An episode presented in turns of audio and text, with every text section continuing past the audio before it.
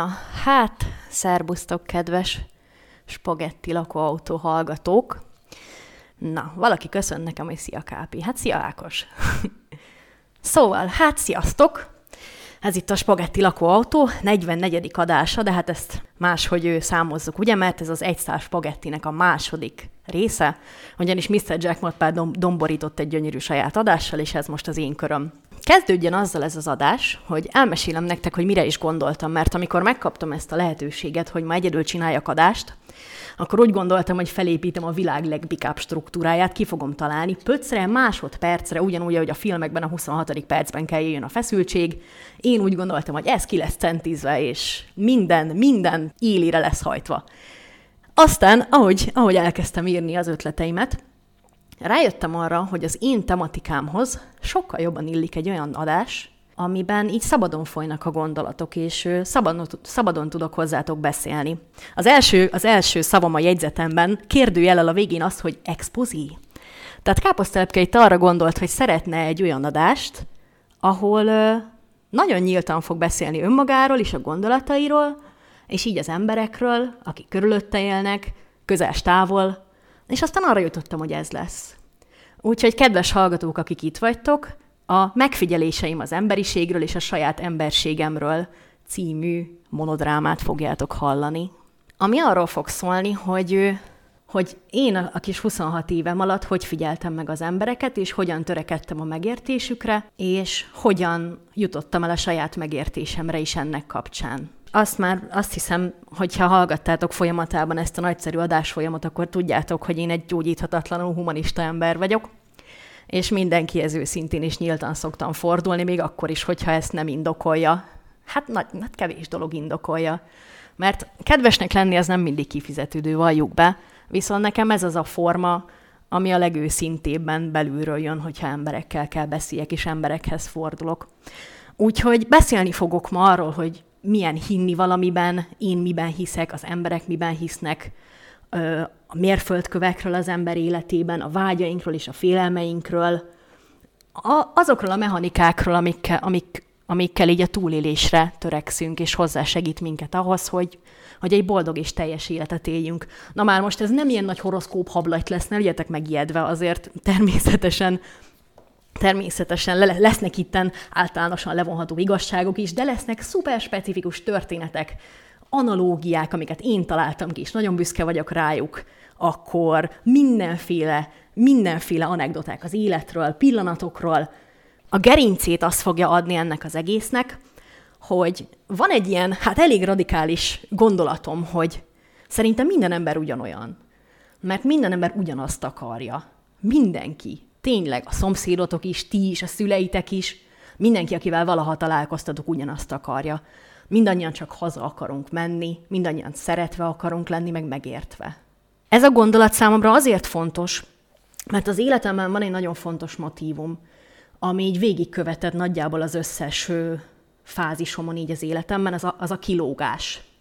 Hogy ő, ugye én egy kis faluból származok, egy, egy kis, elég zárt közösségből, ahol hát igazából csak akkor lehet igazán beilleszkedni, hogyha ha, ha elsajátítod ezt a, a világlátást és gondolkodásmódot, amit ők. És ezzel nincs semmi baj, mert ez a túlélés formája. Ha az embernek minden reggel ki kell mennie aratni, meg vetni, meg mit tudom én, akkor vannak dolgok, amiken fölösleges rágódni, vannak dolgok, amiken fölösleges gondolkodni, meg fölösleges véleményt nyilvánítani róla, vagyis hát ezzel így, ez, ez így elvárt dolog volt, hogy azért ne gondolja ott túl az életet az ember vidéken. És ö, én valahogy sosem ez voltam. És itt félreértés ne essék, én itt nem azt akarom mondani, nem fényezni szeretném magam, nem azt akarom mondani, hogy bárkinél is jobb vagy rosszabb vagyok, csak el szeretném mondani nektek azt, hogy én hogy látom a világot, és hogy illesztettem be magam ebbe a világképbe. Mivel folyamatosan azt éreztem, hogy, hogy kilógok az emberek közül, az iskolatársaim például, nem nagyon voltak barátaim, amíg ott éltem, az az igazság. Nem, nem találtam közösséget, és ezt én említettem is édesapámnak, hogy én úgy érzem, hogy, így, hogy egy kicsit kilógok, és hogy fura vagyok. És képzeljétek el, itt az volt a reakciója, hogy én nem, nem vagyok fura, és hogy nem mondjam ezt, meg ne erősítsem ezt a gondolatot magamban, mert hát ez nem jó dolog, nem jó dolog így elválni a többi embertől, és azt mondani, hogy fura vagy, és így úgymond temetni magad, hogy egy közösségbe te nem tudsz beilleszkedni, mert fura vagy. És hogy tudom, hogy ezzel jót akart édesapám, azt akarta, hogy ne szigeteljem el magam senkitől, és hogy legyek nyitott, de hát én nyitott voltam, csak egyszerűen nem találtam a hangot más kisgyerekekkel. És ez végtelenül zavart, szóval, hogy onnan tudtam, hogy ez nem csak a fejemben létezik, hogy fura vagyok, és hogy kilógok. legyen az, hogy kilógok, tehát, hogy akkoriban ezt a szót tudtam erre, hogy fura vagyok. Mint utólag rájöttem, nem vagyok fura, csak tényleg, ténylegesen az volt, hogy kilógtam és ennek voltak ugye kézzelfogható bizonyítékai, szóval onnan tudtam, hogy igazam van, hogy például tényleg nem voltak barátaim, nem hívtak el a gyerekek születésnapi ünnepségekre, és nem szívesen lógtak velem. És, e, és ezért inkább olyan dolgokról beszéltem, meg olyan dolgokat csináltam, amivel igyekeztem felhívni a figyelmüket. De hát ugye így még furábbá válik az ember, hogyha nagyon igyekszik kitűnni, és nagyon igyekszik, hát görcsösen igyekszik bebizonyítani másoknak, hogy ő mennyire nagyszerű, meg mennyire vicces és valahogy ebben sosem találtam az egyensúlyt. Az a probléma ezzel, hogy nekem édesapám azt mondta, hogy én nem lógok ki, és nem vagyok fura, hogy azt, azt, azt éreztem, hogy ha nem lógok ki, és nem vagyok fura, ugyanolyan vagyok, mint a többi kisgyerek, akkor viszont valami baj van velem, ami miatt mégsem találok közösséget, és nem találok barátokat. És nagyon-nagyon sok időnek kellett eltelni az életemben, amíg, amíg, amíg hirtelen úgy éreztem, hogy lesz közösségem. Erről a későbbiekben fogok beszélni, mert minden ember számára nagyon fontos egy olyan közösségnek a találása, vagy megtalálása, ahova úgy mehet, úgy mehet haza, hogy, ahogy ő van, ahova úgy csatlakozhat, ahogy ő van, és nem fogja kinézni semmi miatt, hanem még esetleg érdekes is lesz a specifikus érdeklődési köre miatt és hasonlók. Ami számomra még más emberek megértését elősegítette, illetve nem is más emberek megértését, hanem ami a saját kilógásom mi voltát megérteni segített, az az volt, hogy elkezdtem azon gondolkodni, hogy az én életem egy kicsit más ritmusban és más gyorsasággal folyik, mint másoké. Tehát nem nagyon, az én életemben nem nagyon vannak olyan tradicionális mérföldkövek, amik például a körülöttem felnőtt fiatalok életében. Más dolgok történtek velem, más vágyaim voltak, és az az igazság, hogy hogy emiatt nagyon-nagyon sokáig azt éreztem, hogy ha az egyetlen út, amit ismerek, és amit mindenki jár, nekem nem jó, akkor nekem nincs jó út. És ez egy nagyon-nagyon ijesztő érzés, hogy a, a környezetedben az összes embernek jó valami, de neked nem jó. Azért nem akarok így nagyon, nagyon specifikusan belemenni, hogy, hogy, hogy, hogy, hogy miben tértem el, mert hogy igazából ezt mindannyiótok, mindannyiótok érezte már valamikor, hogy kilóg vagy hát úgy azt tudom elképzelni, hogy az emberek többsége érezte egy ponton azt, hogy, hogy, ő, hogy ő ebből a társaságból kilóg. És az az igazság, vagy az a nagy tanulsága ennek a körnek, amit most itt bejárok, és taposok, hogy az nem azt jelenti, hogy rosszak vagytok, vagy hogy nem azt jelenti, hogy valami baj van veletek, hanem tényleg lehet, hogy csak lépni kell egyet is keresni egy másik kört. Mert az ember nagyon-nagyon-nagyon rövid idő alatt hajlamos elhinni magáról, hogy vele van probléma, hogyha rengeteg olyan ember veszi körül, vagy több olyan ember veszi körül, aki egyáltalán nem érti meg őt. Úgyhogy én nagyon-nagyon hiszek abban, és őszintén hiszek abban, hogy mivel mindannyian ugyanazt akarjuk, csak máshogy jutunk el oda, ezért mindenki találhat közösséget. És hogy mindenkit biztatok arra, hogy keresse is. Vannak dolgok, amiket én nagyon fontos sarokköveimnek tekintek. Én például nagyon-nagyon szeretem a művészetet, és, és olyan hatással van rám ez az egész, amiről azt vettem észre, hogy például ahol felnőttem, ez nagyon-nagyon kevés embernél volt így. Nem tudtam senkivel a zenéről beszélgetni. Amik így igazán érdekeltek engem, arra így nem volt, nem volt más, akivel meg tudjam beszélni. És, és én úgy éreztem, hogy, hogy tök sokat tudok zenéről és zenészekről, akkor fogalmazódott bennem meg az a gondolat, hogy attól még, hogyha az, em- hogy az emberek nem látják a te értékeidet egy szituációban, az még nem azt jelenti, hogy neked ezek nincsenek. Attól még, hogy az én olyan értékeim, amikre, amiknek a kifejlesztésére, meg amiknek a, a, a, a szépen lassan való nevelgetésére nagyon büszke vagyok. Például az, hogy, hogy én egy kedves ember vagyok, és őszintén érdekelnek az emberek, érdekel a mondani valójuk, és empatikus vagyok, és És szerintem egészen jó dolog velem beszélgetni. Most mondhatjátok, hogy szerintelen vagyok, de, de én büszke vagyok arra, hogy ezeket az értékeket magamban, amiket például felnövésem során sosem tartottak értéknek senki körülöttem, ezeket az értékeket én, én, én nevelgettem ki magamban, és büszke vagyok ezekre. Nagyon fontos tudni, hogy amikor például visszamegyek egy húzamosabb időre, vidékre, ott az emberek közé, azt veszem észre, hogy ott nagyon más értékek fontosak. És nyilván tényleg nem azt akarom, tényleg nem azt akarom mondani, hogy ők rosszabbak bármivel is, csak hogy az, hogy én inkább az empátia eszközével fordulok mindenki felé, meg inkább az őszintesség eszközével igyekszek élni, az nem mindig egy jó dolog vidéken, mert mert ott az emberek általában talpra esettek, nagyszájúak, sőt, tök indiszkrétek.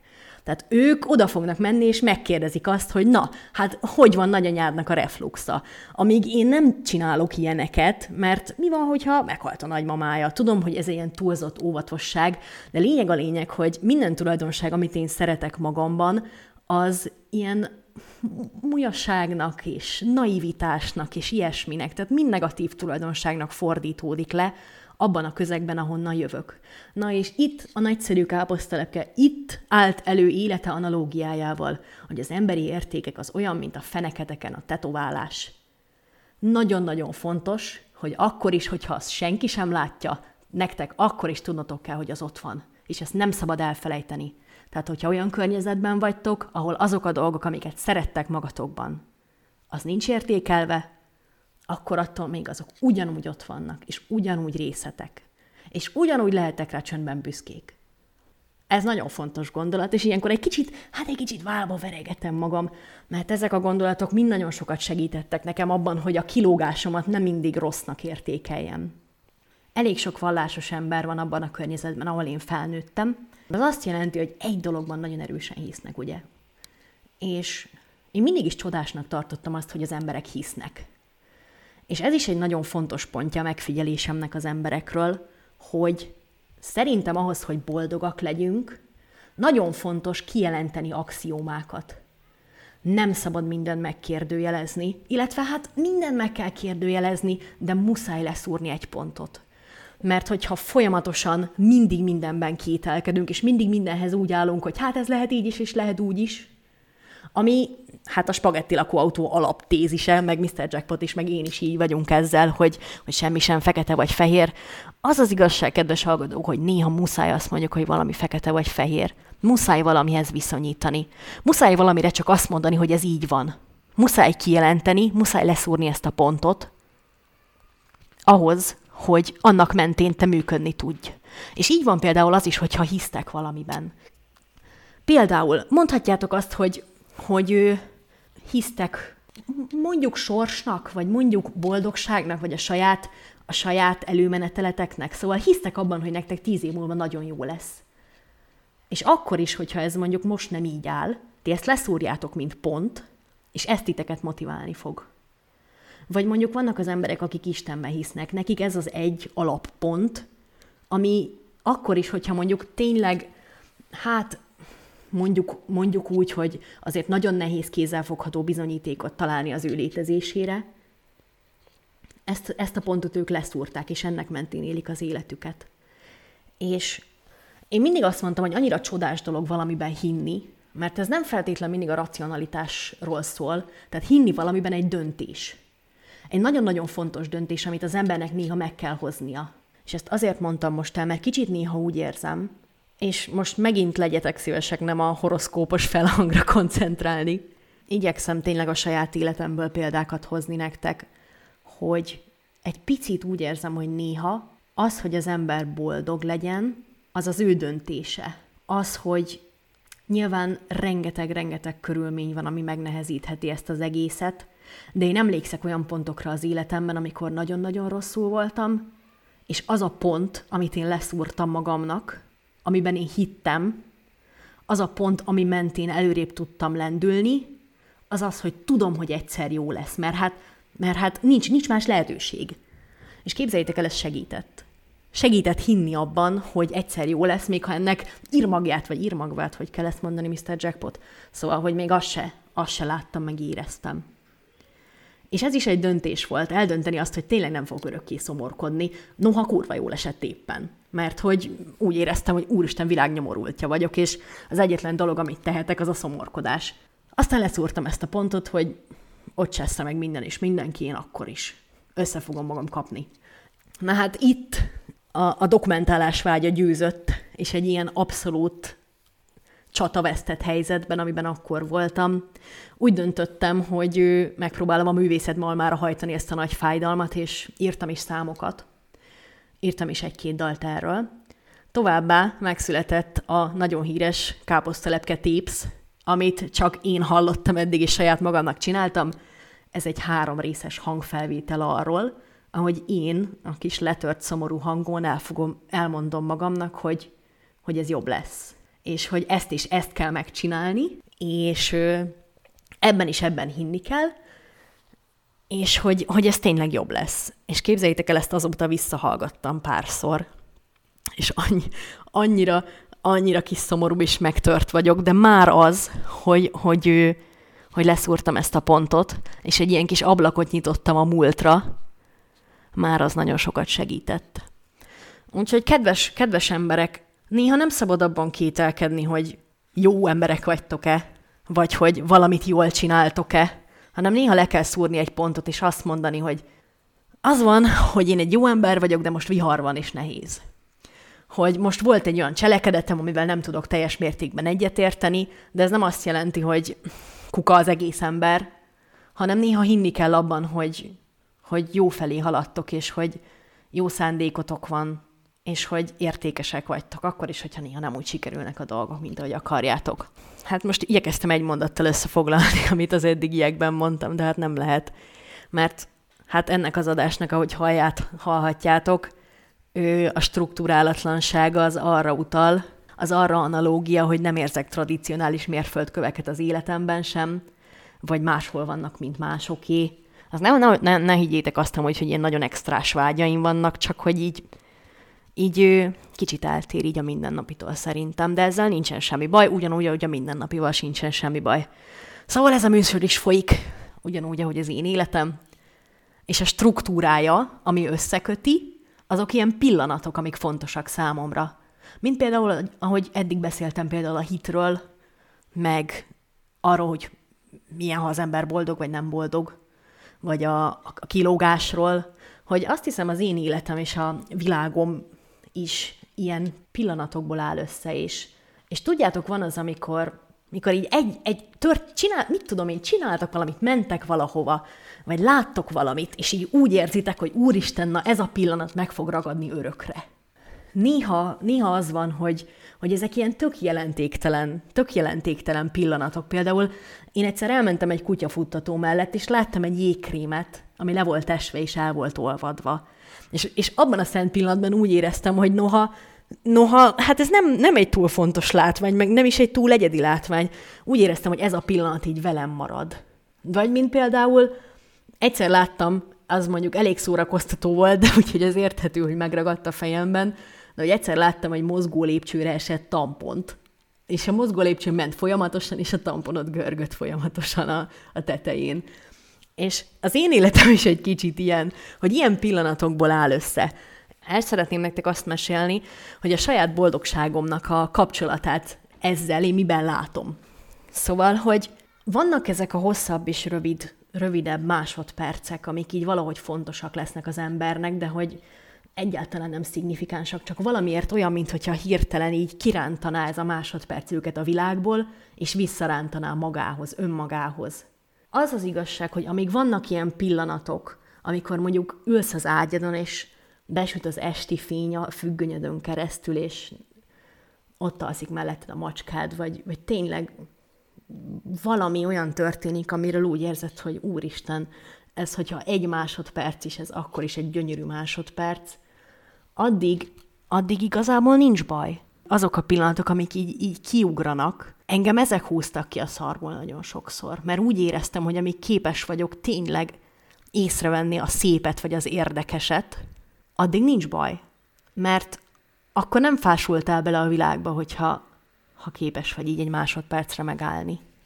Az a tervem a mai adásra, hogy Mivel már említettem, hogy mennyire fontos nekem például így a zene, ezért tökre szeretnék, nem sokat ne aggódjatok, de egy pár zeneszámot meghallgattatni veletek. Például, ö, na jó, három zeneszámot kaptok, ne féljetek, kettő lesz műsor közben, és egy lesz a végén, szóval csak egyetlen egy számmal lesz több, mint a normál spagetti adásban, de hát nem érdekel ez a káposztalepke egyedül. Itt igazán, igazán nincs beleszólásatok már, mint ölelek, csókolak titeket mindannyian, de, de ne féljetek attól, hogy itt nem lesz zene, mert lesz. Meg fogjátok tudni, hogy mik azok, mik azok amik nekem fontosak. Amúgy a, a, az adás egy Alice Island című számmal kezdődött, amit Meredith Monk ö, adott elő, aki amúgy egy zseniális zenész, és rendező, és, és dalszerző, és hogy egy performance művész is egyben.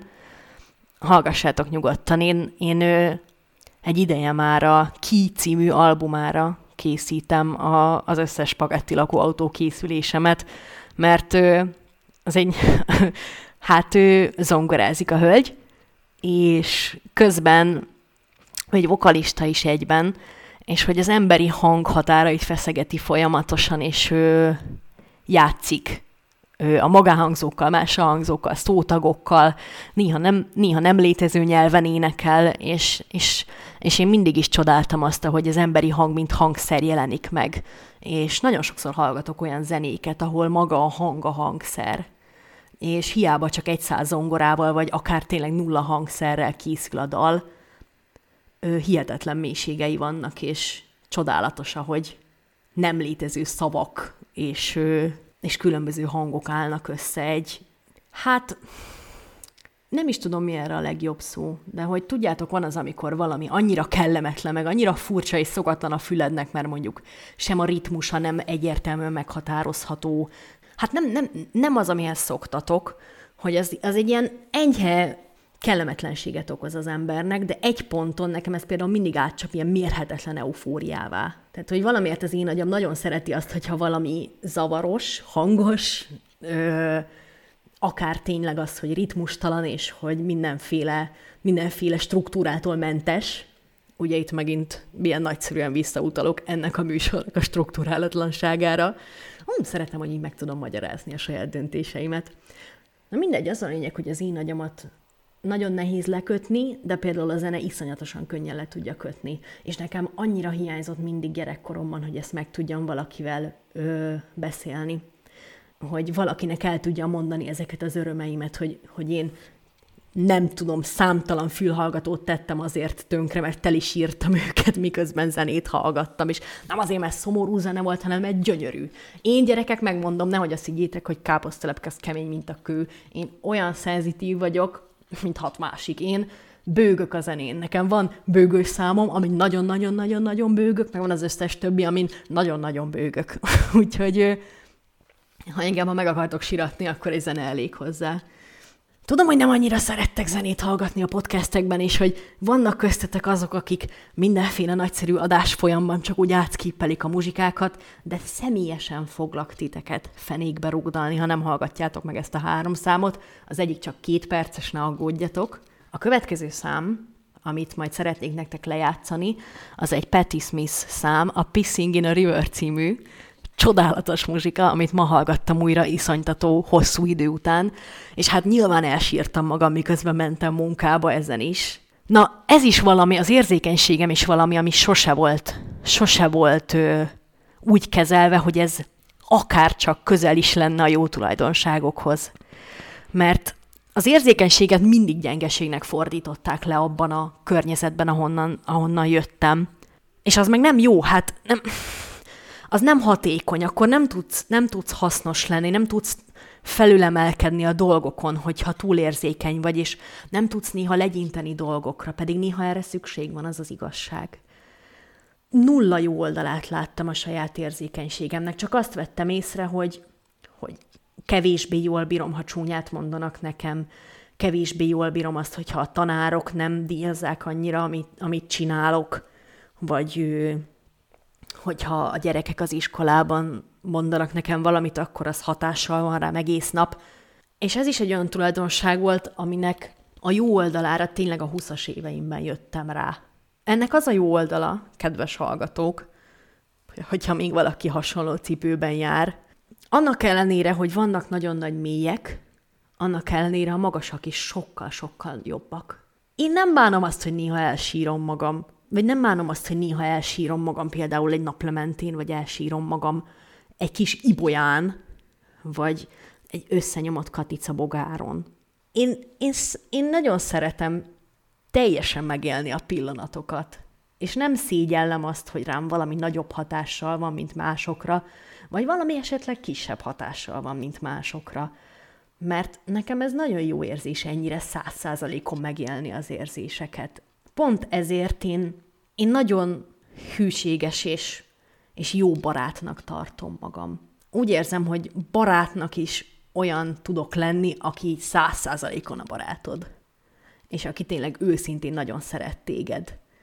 És hogy ez egy nagyon kiszolgáltatott állapot azért, és engem mindig arra tanítottak, hogy ez sem jó, hogyha az ember képes teljesen megbízni az emberekben, Sőt, minél kevesebb, kevésbé bízom meg valakiben, annál jobb, mert nincs rajta támadási felület.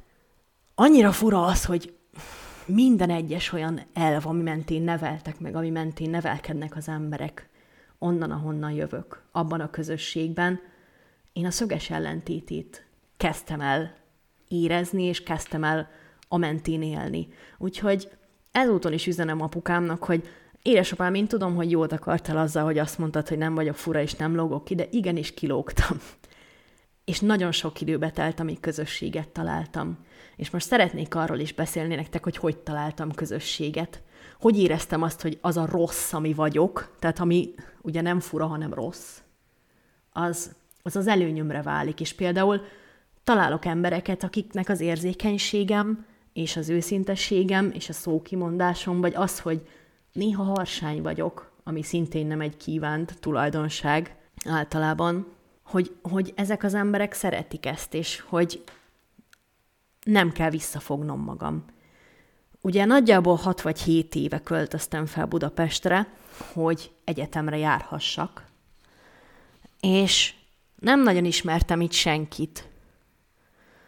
Egyetlen egy embert ismertem, azt hiszem nagyjából, Balázs barátomat, akivel gimnáziumban is egyszerre jártunk, és meséltem már sokat róla, és hogy tényleg ő olyan, mintha a tesóm lenne, mert a személyiség fejlődésünk minden egyes hebehubáján együtt mentünk keresztül, és Mr. Jackpot rám is szokott néha szólni, hogy ne beszéljek már úgy, mint a Balázs. Úgyhogy ebbe is igaza van, mert egymástól tanuljuk Balással a, a hangsúlyozást, meg a szavakat. Úgyhogy tényleg kicsit, kicsit ilyen ikrek vagyunk vele drága Balázs barátomnak és a nővérének volt egy kocsmája Budapesten.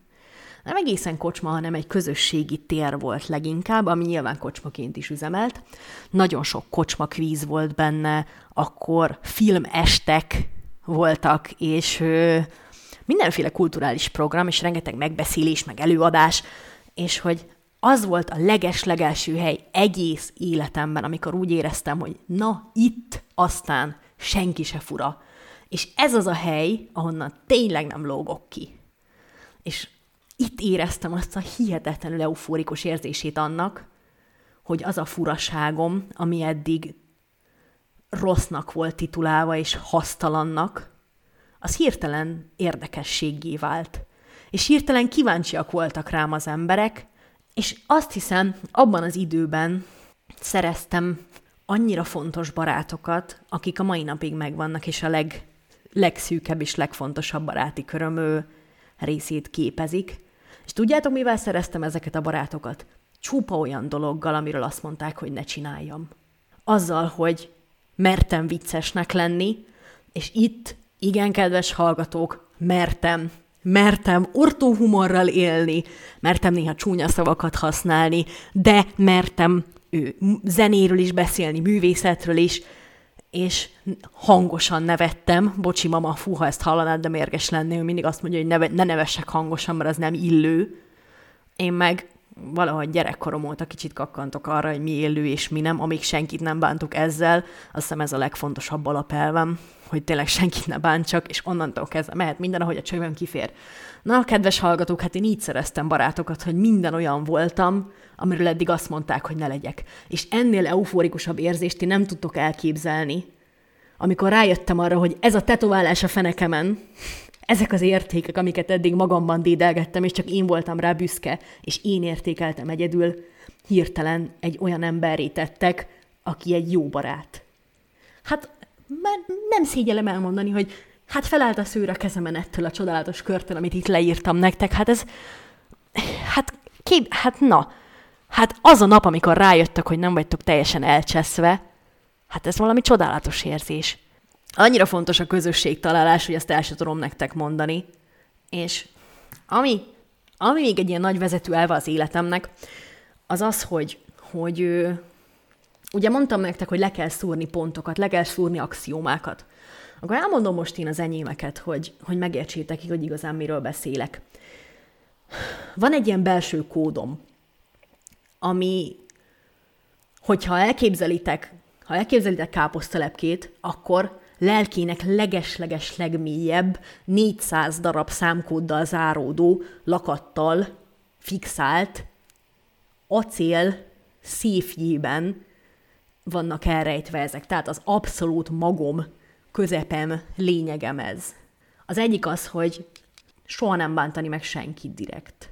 A másik az, hogy önmagadhoz mindig hűnek kell lenni, és mindig igyekezni kell beilleszteni a dolgokat, amiket mondok és csinálok a saját rendszerembe, de nem ám ilyen úgy, hogy eltekintek felette, hanem hogy, hogy tényleg megpróbálom elhelyezni azt a saját rendszerembe, hogy én most mondjuk miért voltam bunkó valakivel. Én mondjuk miért ezt mondtam, meg miért ezt mondtam. És nem túl elemzem magamat, Isten ments, az is egy rossz szokásom volt egy időben, hanem csak igyekszek mindent ez, ez szerint a kód szerint csinálni, hogy úgy érezzem, hogy jól cselekedtem.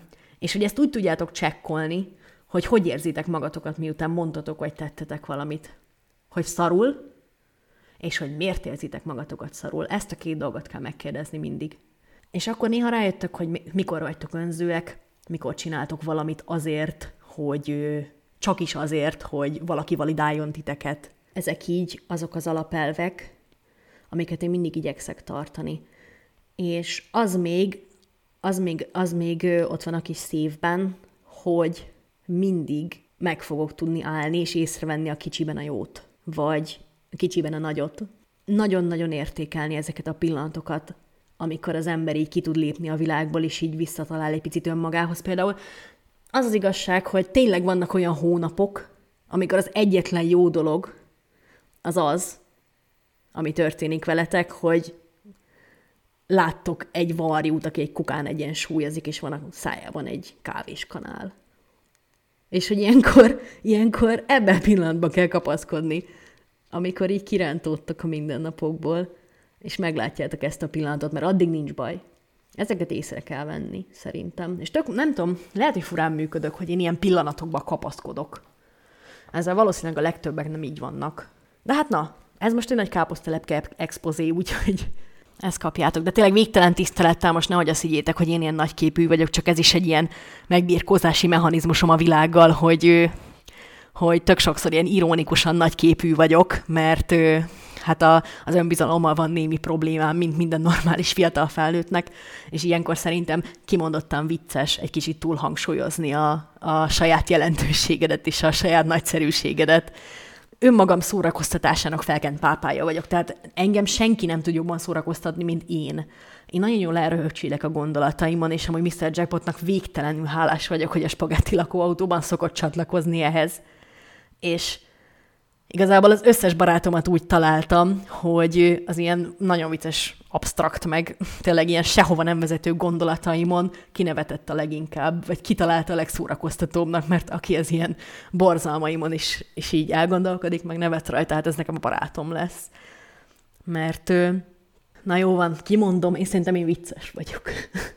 és, és szerintem az nagyon fontos, egy újabb leszúrandó axióma, hogy én tudom, hogy vicces vagyok, és hogyha nem is értékelik, meg nem is nevetnek rám rajta mindenhol, én nagyon jól tudom, hogy nekem ez egy értékem. Vidéken nem szeretnek ezen nevetni, mert valamiért nem ugyanazokat találják viccesnek, mint én. De hát a fene bánja. Úgy érzem, hogy egy elit klub tagja vagyok. A káposztalepke és még pár ember, akik nevetnek káposztalepkén. A következő nagyon fontos pont, amiről akarok beszélni, az az, hogy az embernek el kell adnia magát vagy be kell látnia a gyengeségeit.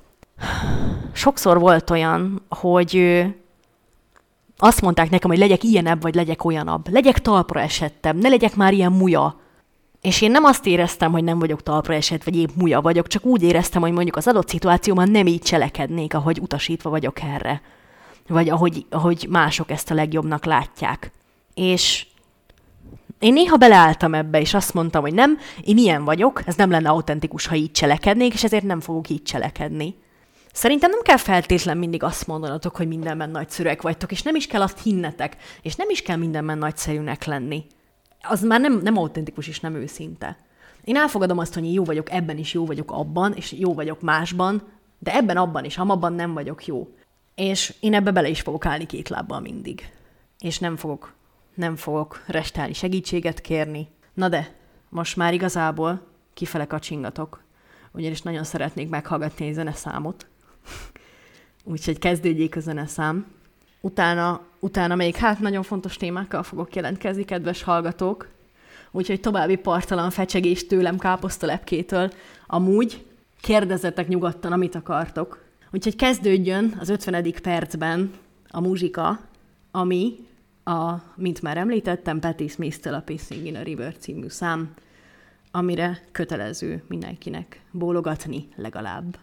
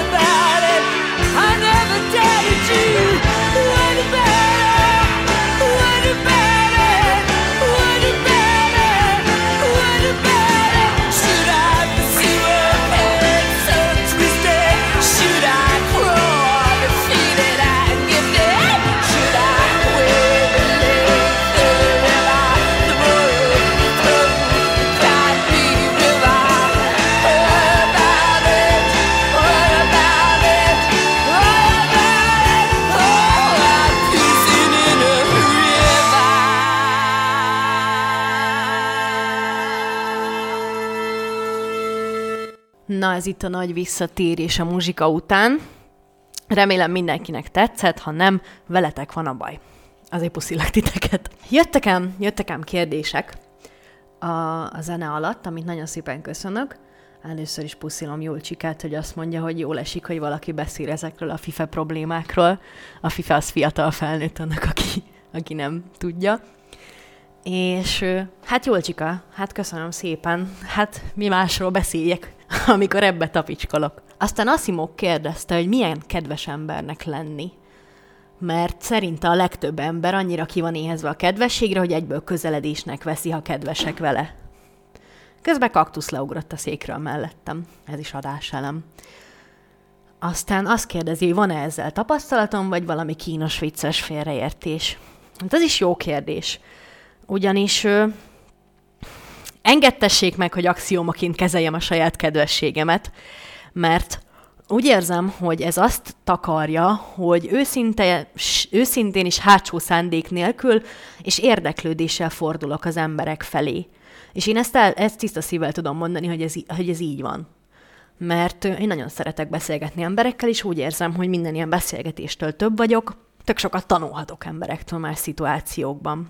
Azzal, hogy én egy kedves emberként élem az életemet, nagyon fura ezt kimondani, vagy nagyon fura ezt így mondani, de akkor legyen. Azzal ö, nagyon sok, nagyon sok gyanakvással szoktam találko- találkozni.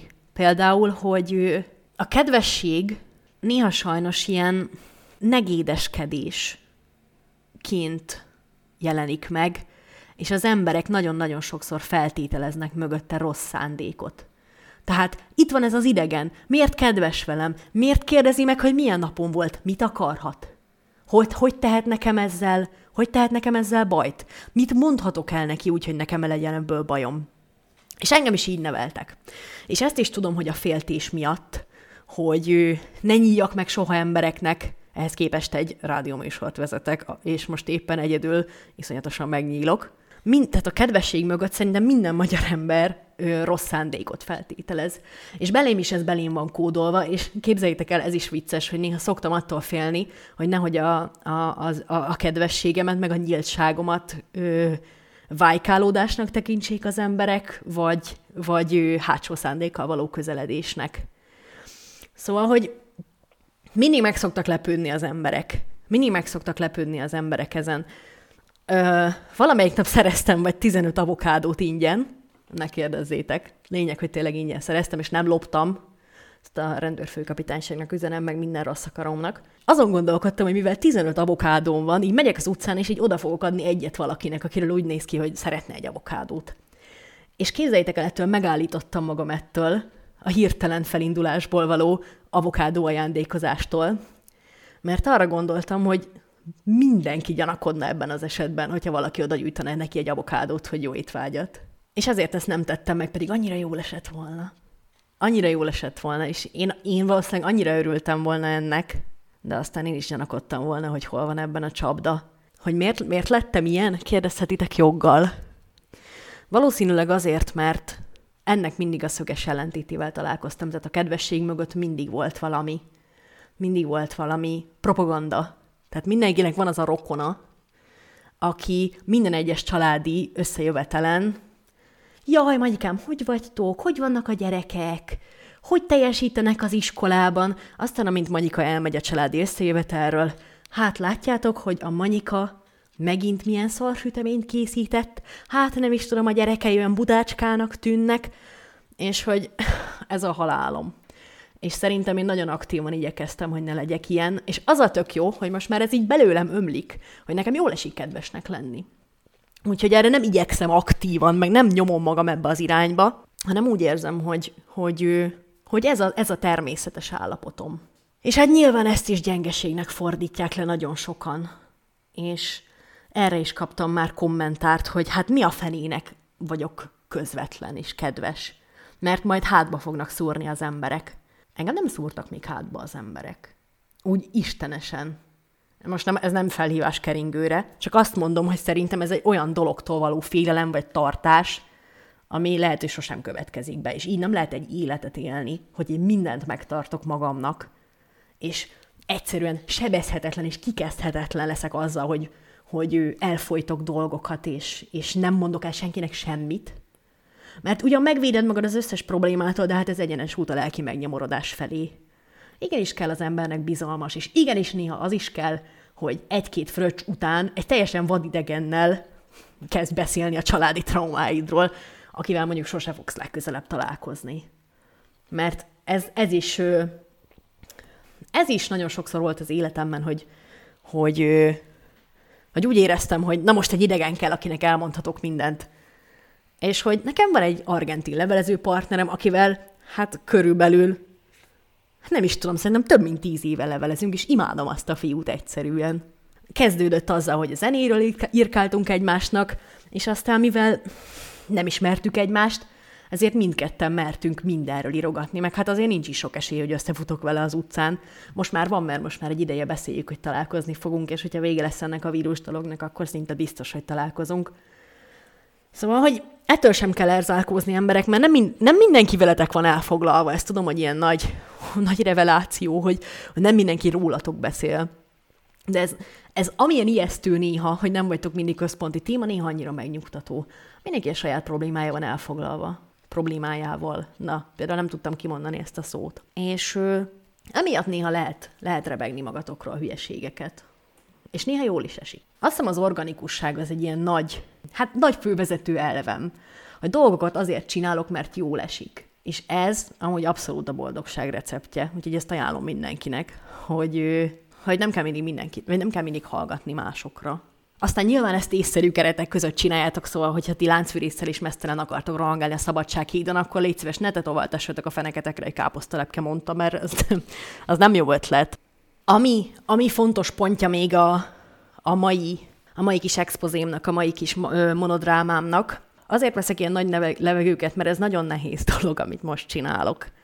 Nagyon nehéz egyedül beszélni ennyi embernek, és nagyon nehéz ennyire őszintén beszélni ennyi, ennyi embernek, és úgy érzem, hogy hatalmas támadó felületet adok a félreértésre. Aki akarja, az tényleg hiheti azt, hogy ez egy nagyon fényező adás, de nem. Én most a, az őszintesség leplét, az ősz, a teljes őszintesség leplét terítettem a vállamra, úgyhogy a következő nagyon nehéz, nagyon vaskos téma, amiről akarok beszélni, az az, hogy engedni azt, hogy mások szeressenek téged. És ez is, fú, de nehéz dolog. Mert az az ember, akinek sokat mondták azt, hogy őt nem fogják szeretni, vagy ő ki fog lógni, vagy e- ezt is ezt kell változnia ahhoz, hogy szerethető legyen, annak az embernek nagyon nehéz néha elfogadni azt, hogy ő valaki, őt valaki szereti. Legyen ez most tényleg vagy baráti kapcsolat, vagy romantikus kapcsolat is, hogy én például hajlamos voltam arra, és még lehet, hogy most is vagyok, de már nagyon igyekszek elnyomni ezt, meg megváltoztatni magamban, hogy arra gondoljak, hogy úristen, ez az ember bele fog unni abba, hogy én ilyen és ilyen és ilyen vagyok, hogy nekem mondjuk nehéz koncentrálnom, és hogy ezzel hosszú távon milyen erős, milyen, milyen nehéz együttműködni, meg együtt ö, funkcionálisan csinálni a dolgokat, vagy mondjuk az lesz rohadt idegesítő, hogy néha, for, néha ö, más, másféle színű zoknikat veszek fel, és hogy ez tarthatatlan állapot, vagy hogy a beteges ragaszkodásomat a minimalista fürdőszobához, hogy egy szappanom van, meg egy samponom, és hogy, hogy hogy ez, vagy tényleg helyettesítsetek be ide bármit a saját életetekből. Tehát néha az ember hajlamos előre eldönteni, hogy a másik mit fog gondolni erről is arról, és hogy majd úgy is beleun abba, hogy ilyen és ilyen vagy, és meg fog utálni. A másik helyet gondolkodni. Ez nekem sajnos nagyon rossz beidegződésem és programom, hogy néha elhatározom azt, hogy ez az ember engem meg fog utálni, és akkor elkezdem magam emészteni ezen. Én eldöntöm szépen helyette, én helyette érzek dolgokat, és helyette gondolok dolgokat. Na, hát ez az, kedves hallgatók, amit sose csináljátok utánam, és amit már én se csinálok egy ideje, vagyis azt hiszem, most azt vettem észre, hogy nagy fejlődéseken megyek keresztül. Nem szabad előre, nem szabad előre eldönteni, hogy majd téged emiatt is emiatt meg fog valaki utálni, hanem hagyni kell, hogy történjen a dolog úgy a maga rendjébe. Tök sokszor állítja meg az embert attól, hogy, hogy ő önmaga legyen, hogy retteg attól, hogy mi lesz, ha önmaga lesz. Pedig hát azt az embert lehet igazán szeretni, aki önmaga. És ugye ezt már így mondtam nektek is, hogy a közösségtalálás nagyon-nagyon-nagyon fontos feltétele az, hogy, hogy autentikus legyél, mert, mert aki bármit, bármit úgy aktívan elnyom és próbál máshogy cselekedni, mint amilyen ő maga, akkor az tök hamar kibukik, és az tök hamar nagyon kellemetlen szituációkat fog szülni, mert amiatt, hogy nem autentikus, hanem hogy csak valahogy cselekszel, ez olyan, mint amikor egy hazugság így kibukik. Mert hogy egy ideig tudod ezt hazudni, de aztán véletlenül valamivel utalsz rá, hogy ez még sincs így, és akkor inkonzisztens lesz a személyiséged, és akkor valami fura lesz benned, és valami, valamilyen nagyon negatív, ö, negatív vibe-ot fogsz sugározni, úgyhogy senkinek nem ajánlom azt, hogy, hogy aktívan elnyomja azt, hogy ő milyen, csak, a, csak, csak egy attól való félelem miatt, hogy, hogy ez valakinek nem lesz jó. Hagyjátok, hogy az emberek eldöntsék ezt, jó? Hagyjátok, hogy az emberek eldöntsék, hogy ők szeretnek titeket, vagy sem. És hogyha nem szeretnek titeket, az nem azt jelenti, hogy veletek bármi baj van, az azt jelenti, hogy nem ő az az ember, aki teljes mértékben értékelni fog titeket. És ez teljesen rendben van, hát annyian vagyunk basszus, hát annyira szép a sokszínűség, és néha az ember ezt megsínyli, mert olyan emberekre hiszi azt, hogy ideálisak lesznek mellé, akik nem azok, de egy ponton ezt be kell látni mindig, és az is tök fájdalmas. Én ezt nagyon fontos tanácsként adnám a múltbéli önmagamnak, hogy egy dolgot ne veszítsek el soha, az tényleg az autentikusságom, az így önmagam. Hogy ha már úgy érzed, hogy aktívan máshogy csinálsz valamit, mint ahogy jól esik, akkor az nem a jó út természetesen itt is a normális határokon belül. Most ezt mindig hozzáteszem, mint az ilyen kvíz műsorokban a, az apró betű, hogy otthon ne igyanak meg 50 darab nyers tojás, csak mert Sebestyén Balázs azt mondta a kedves játékosoknak. De hát nem vagytok ti buták, tudjátok ezt.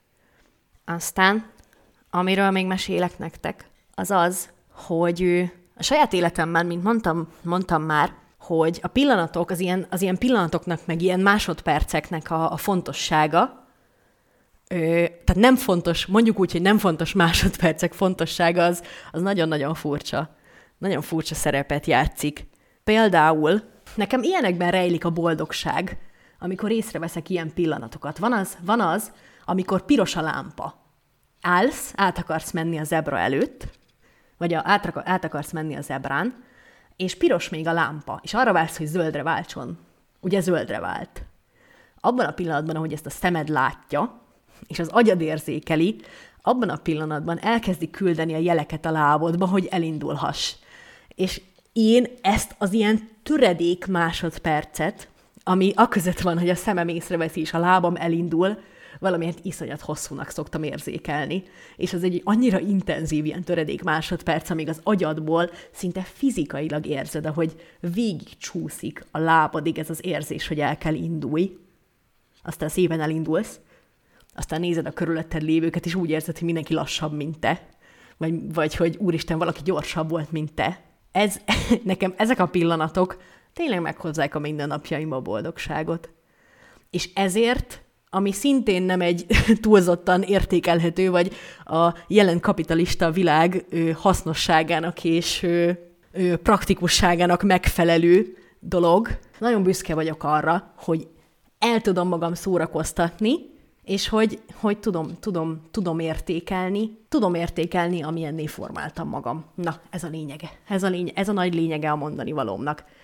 És ami még egy analógia szerintem a létezésemre, az az, hogy vannak ezek a gyönyörű szép világok, virá- virágok, ilyen orhideák, meg minden, mindenféle nagy fancy, meg drága dolgok, és hogy ezeket én, ezeket én nyilván gyönyörűnek találom, viszont szerintem nincsen szebb az ilyen réten növő vadvirágoknál, mert azoknak annyira, annyira csodálatos az egyszerűsége és a szívósága, és annyira tisztelem a makadságukat, hogy tényleg ilyen borzasztó száraz földből kinőnek, és folyamatosan nőnek, és vissza fognak térni tavasszal, kipusztíthatatlanok.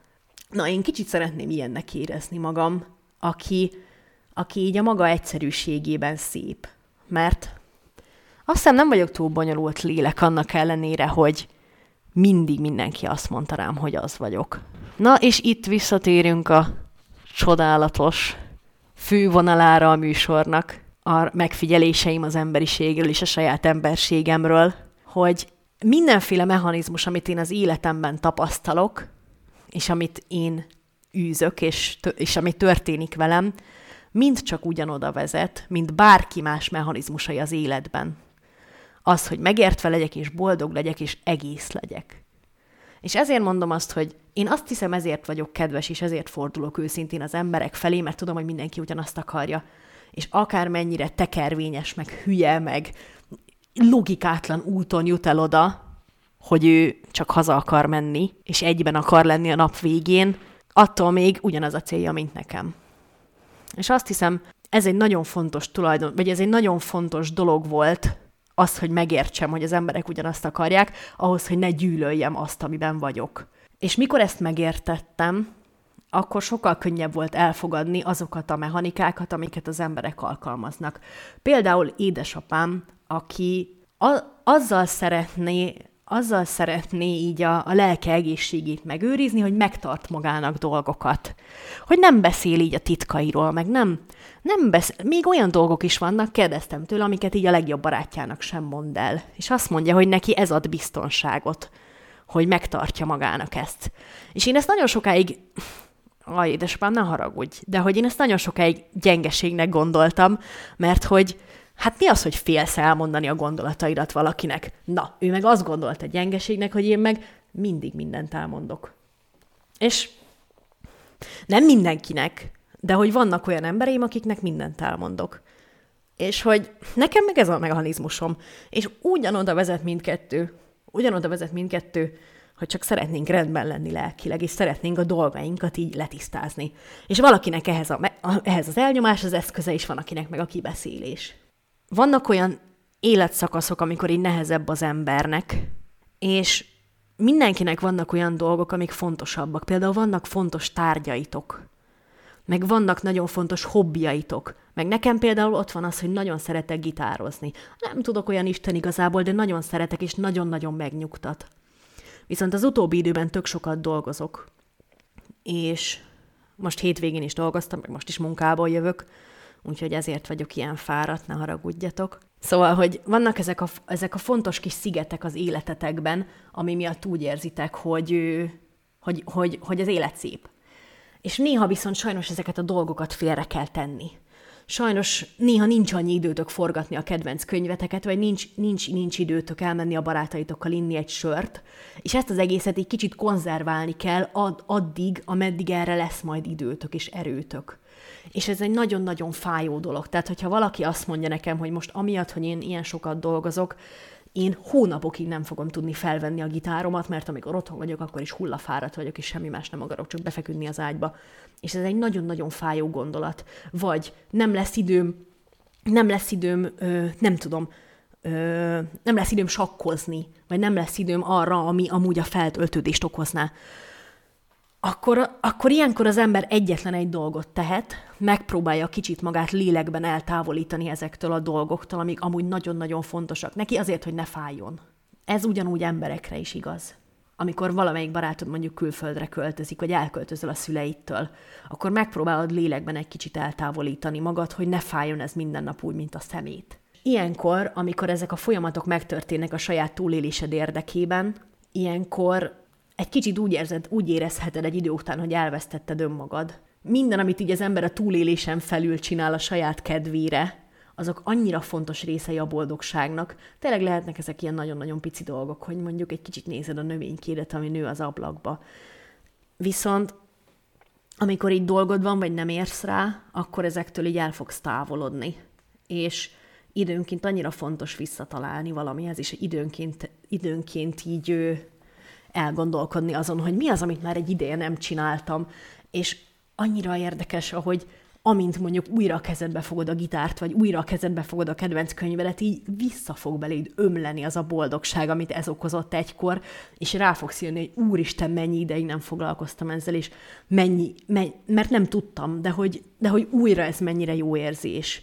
És nekem azért a Pissing in a River című szám volt, az egy órás mérföldkőnél berakva, mert nekem ez a szám volt az a mai napon, mert annyira régen hallgattam már zenét, és fú, sémon mi, hát én imádok zenét hallgatni, de hogy nem nagyon volt időm, vagy más csináltam helyette. és most ez akkora erővel ütött nekem újra vissza, hogy úgy éreztem, hogy ezt nektek is hallanatok kell. Úgyhogy emiatt a szám miatt most mindenkit arra buzdítok, hogy csináljon ma este valamit, amit már nagyon régen csinált, és nagyon szereti. Lehet ez tényleg egy pici dolog, és engem nem érdekel. Habfürdőzzetek egyet. Le is írhatjátok, hogy mit csináltatok, majd igazából mégis érdekel, kíváncsi vagyok. Mert engem annyira foglalkoztat azt, hogy melyik embernek mi hozzá el az örömet. Mi az, amitől őszintén tud örülni, mert ez is tök sok mindent elmond egy emberről, mint, ugyanúgy, mint az, hogy miben hisz hogy mi az, ami őszinte gyermeki örömöt tud belőle kicsalni, és tudom, hogy mindenkinek van ilyen.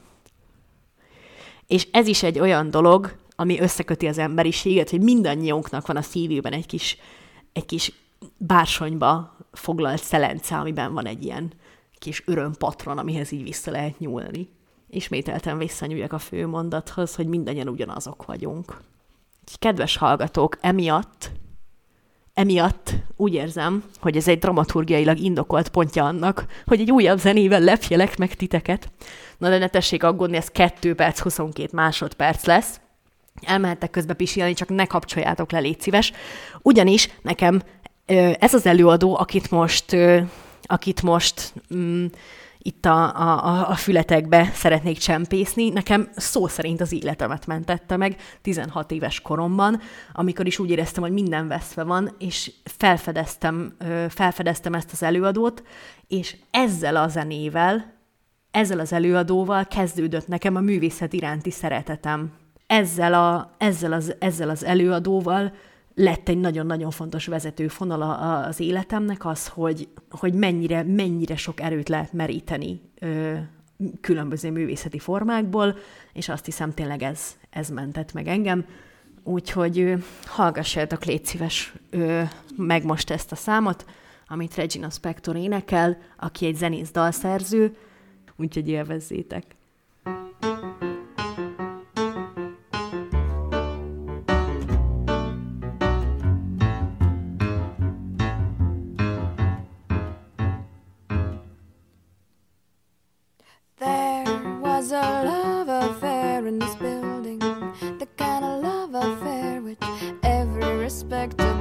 they must keep as a legend. Slow